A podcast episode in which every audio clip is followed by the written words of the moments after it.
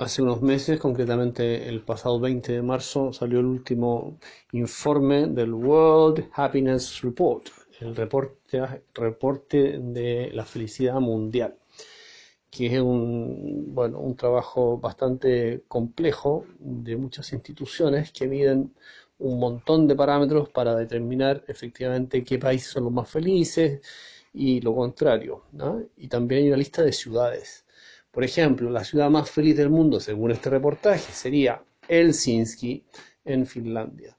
Seguida por una ciudad desconocida para mí, Artus, de Dinamarca. Luego Wellington, Nueva Zelanda. Zurich, en Suiza. Y en quinto lugar, Copenhague, Dinamarca. Bueno, eh, en el extremo opuesto de esta lista aparece eh, Afganistán, la ciudad de Kabul, como la más infeliz del mundo. Bueno, son parámetros reales porque efectivamente tienen en cuenta un montón de cosas que a todos nos importan. Pero, por otra parte, yo sinceramente desconfío de esta cuestión.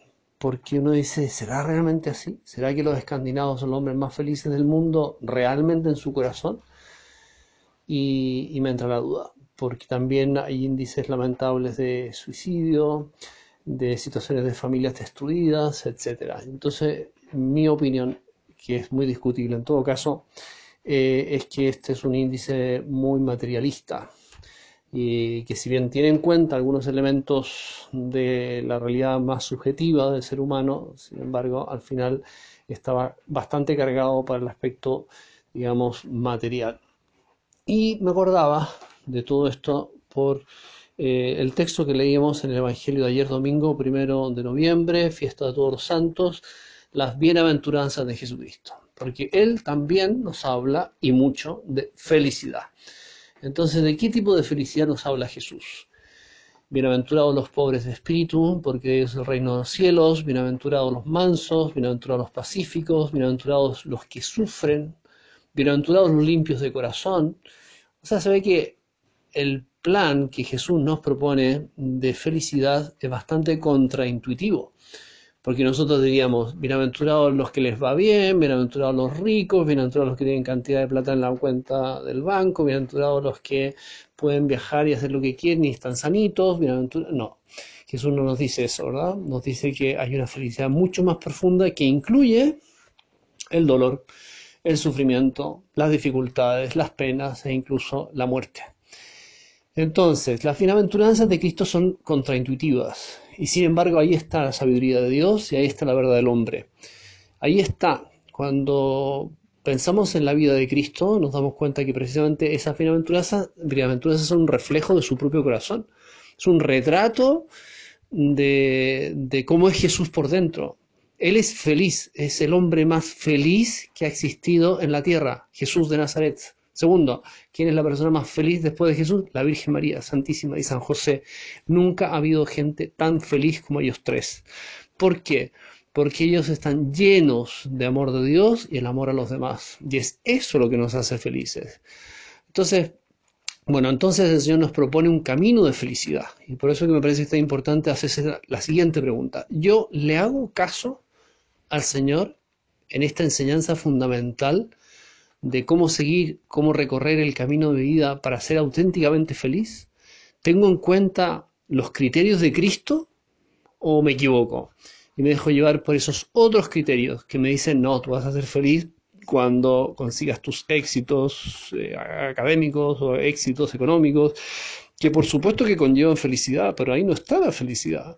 Ese tipo de felicidad humana eh, en clave material o también de placer hedonista o de clave vanidosa es muy frágil, muy frágil. Y lo hemos visto cuántas veces a nuestro alrededor en personas que dicen, bueno, pues si lo tienen todo y sin embargo, ¿qué le pasó? La persona está triste, la persona está mal. Me acuerdo, comentamos hace unos días atrás del caso de un crítico gastronómico norteamericano, famosísimo, que se recorría el mundo haciendo lo que le gustaba, que era probar la comida. Bueno, tristemente, vaya a saber uno qué le pasó, Dios lo tenga en su misericordia, se suicidó en París. Bueno, entonces, la felicidad no está solamente en las cosas materiales, que por supuesto que tienen su importancia, pero que es muy relativa. Los santos que celebrábamos ayer han sido felices, ¿por qué? Porque han seguido el programa de Jesús. porque le han, creído a Jesús y han sido pobres, desprendidos, eh, sobrios, caros, o sea, perdón, eh, castos, puros de corazón, porque han sido mansos, porque han sabido controlar sus pasiones y no dejarse llevar por la ira, por el rencor, por la envidia. Ahí está la felicidad, en la virtud vivida alegremente, en el portarse bien y, gozarse en ese portarse bien. No es solo portarse bien, no es solo no pecar, no es solo hacer el bien, sino que gozarse en el bien que hacemos. O sea, Jesús es feliz atendiendo a los demás, es feliz eh, eh, eh, entregándose para cada una de esas personas que se acerca a Él y, le piden todo tipo de favores y milagros. Es decir, es feliz dándose. Bueno, me parece que es muy importante que, que nos hagamos esta pregunta, ¿verdad? Porque todos tenemos tendencia a la felicidad, todos buscamos la felicidad, pero son nuestros actos libres los que determinan dónde busco, dónde pienso que encontraré mi felicidad. Y, en ese sentido eh, es realmente determinante en la vida personal de cada uno de nosotros hacerle caso al Señor. Es decir, Señor, yo creo en ti, pero no solamente creo que existes, que, que, estás en el cielo y por supuesto estás con nosotros en la Eucaristía y dentro de nuestro corazón en gracia, sino que también te creo a lo que tú me has enseñado. Creo a tus palabras, creo a tu sabiduría. Y sé que ese es el camino auténtico de la plenitud humana. Todos buscamos la felicidad, es un movimiento con natural a nuestra condición humana, ¿verdad? Y, pero ese, ese movimiento vago y, y en cierto sentido indeterminado luego se realiza a través de decisiones libres. Por eso que es tan importante tratar de vivir desde la juventud las bienaventuranzas. No vaya a ser que una persona se equivoque, por así decir, a lo largo de los años, vaya pasando el tiempo y después luego mira hacia atrás y diga, no soy feliz, no he recorrido el camino auténtico de la felicidad. Y eso ya es bueno en cuanto que se dé cuenta y pueda cambiar.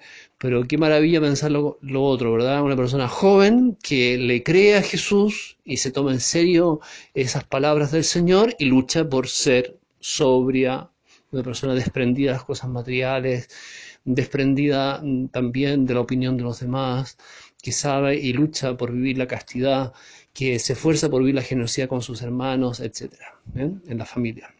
Simplemente añadir, las bienaventuranzas comienzan en la propia familia. Hay que vivirlas desde el corazón, en el primer núcleo, contexto vital, que es la propia familia.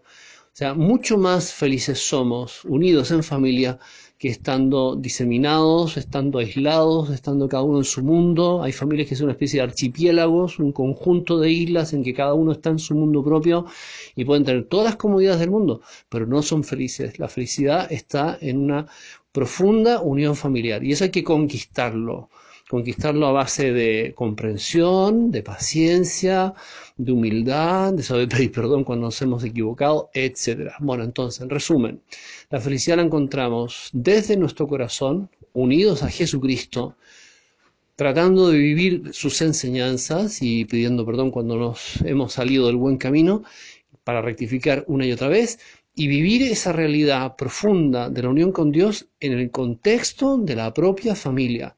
Y desde esa familia feliz podemos llevar, de esa experiencia de vivir una familia feliz, podemos llevar la maravilla de la verdad que el Señor nos enseña en ese texto precioso que hemos leído ayer. Bienaventurados, felices los que viven así. ¿Por qué? Porque no solamente tendrán una vida plena en esta vida acá, en la tierra, sino que luego pasarán a gozar eternamente de Dios en el cielo. Los santos han sido las personas más felices de esta vida y luego para siempre en el cielo. Lo, cual es lo mismo que decir, la vida cristiana, esa vida que nos espera con Dios para siempre tras la muerte, se anticipa, se anticipa en esta vida y comenzamos a gozar de Dios, nos empezamos como a enfiestar, vamos camino de la fiesta eterna del gozo de Dios. Y esa alegría es maravillosa, es estable, es más fuerte que el dolor y que la muerte.